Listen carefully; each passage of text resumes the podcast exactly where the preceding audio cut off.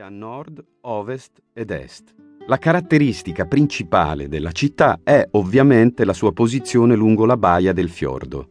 Oslo si estende a ferro di cavallo e abbraccia il mare come una madre con il bambino, creando viste mozzafiato e anche un microclima ventilato che restituisce giornate piacevoli in ogni periodo dell'anno. Oslo è fredda in inverno. È un luogo eccellente per vivere l'inverno come dovrebbe essere con attività ricreative come lo sci, alpino e di fondo, e il pattinaggio su ghiaccio. Vista la conformazione geografica dei dintorni, le temperature invernali si aggirano intorno ai 10 gradi sotto zero, con picchi intorno ai meno 20. Per qualcuno non proprio abituato al freddo, questo può rappresentare una sfida. Come rovescio della medaglia, Oslo ha giornate estive molto lunghe. Il sole tramonta, ma raramente starai sveglio abbastanza per vederglielo fare e generalmente non noterai molta differenza comunque. L'Oslo della bella stagione è perfetta per un barbecue in uno dei tanti parchi o isole accessibili tramite i mezzi pubblici. I giorni in inverno sono molto brevi. Chi lavora in ufficio senza una finestra che dà sull'esterno è probabile che non riesca a vedere il sole al di fuori del fine settimana in pieno inverno. Ovviamente la stagione migliore risulta la tarda primavera o l'estate, ma gli amanti dello sport e dei panorami invernali non possono farsi mancare questa splendida stella del nord nella stagione fredda. Il centro è chiaramente la zona più viva e visitata della città. Qui potrai trovare di tutto, una ricchissima selezione di musei, decine di attrazioni e luoghi di interesse concentrati in una piccola area, ma anche ristoranti per ogni gusto, bar e negozi per qualsiasi tipo di acquisto. In quest'ultima categoria rientrano gli immancabili negozietti di souvenir norvegesi poco norvegesi, tipicamente da turista. Con qualunque mezzo tu sia arrivato a Oslo, ti consigliamo di dirigerti subito alla stazione centrale, punto di riferimento per quasi tutti gli itinerari del centro.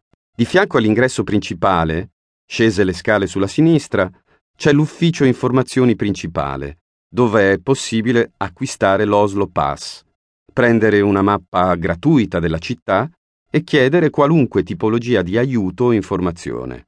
Cogliamo l'occasione per ricordare che a Oslo, e in quasi tutta la Norvegia a dire la verità, il 90% delle persone parla un ottimo inglese, accademicamente acquisito a scuola fin dalla tenera età. Non ci sarà quindi alcun problema a farsi capire o a capire se si mastica un minimo di idioma anglosassone. Anche leggere i cartelli in giro per la città non richiede nessuna conoscenza della lingua norvegese, perché questa condivide con noi l'alfabeto latino. Dopo aver preso tutto quello che ti serve dall'info point, sei pronto per esplorare il centro.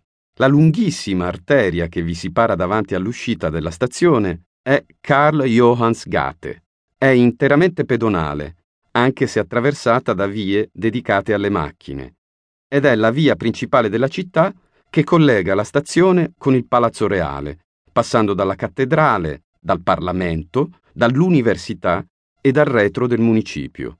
È anche il fulcro dello shopping cittadino, come ascolterai nell'ultima traccia.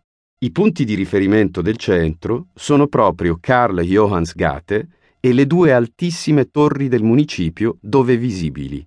Tutto quello che vuoi vedere in centro si dirama dalla via principale fino al mare. Aker Brygge, letteralmente molo di Aker, è invece il quartiere più moderno dell'area principale di Oslo. È la zona del vecchio porto di Oslo, che fino al 1982 ospitava il cantiere navale della Aker ASA, una holding norvegese specializzata nei settori della pesca, delle costruzioni e dei prodotti meccanici. Chiusi i battenti della fabbrica, il molo venne lasciato decadere qualche anno, ma subito rivalutato dalla visionaria amministrazione cittadina. Nel 1985 fu definitivamente convertito in zona per lo shopping e il tempo libero, diventando un punto di riferimento per turisti, giovani e cittadini di Oslo che posseggono una barca di proprietà. Al posto dei cantieri navali sono sorti appartamenti di lusso, con una splendida vista sulla baia, negozi di ogni genere all'interno di intricatissime gallerie, ristoranti sull'acqua.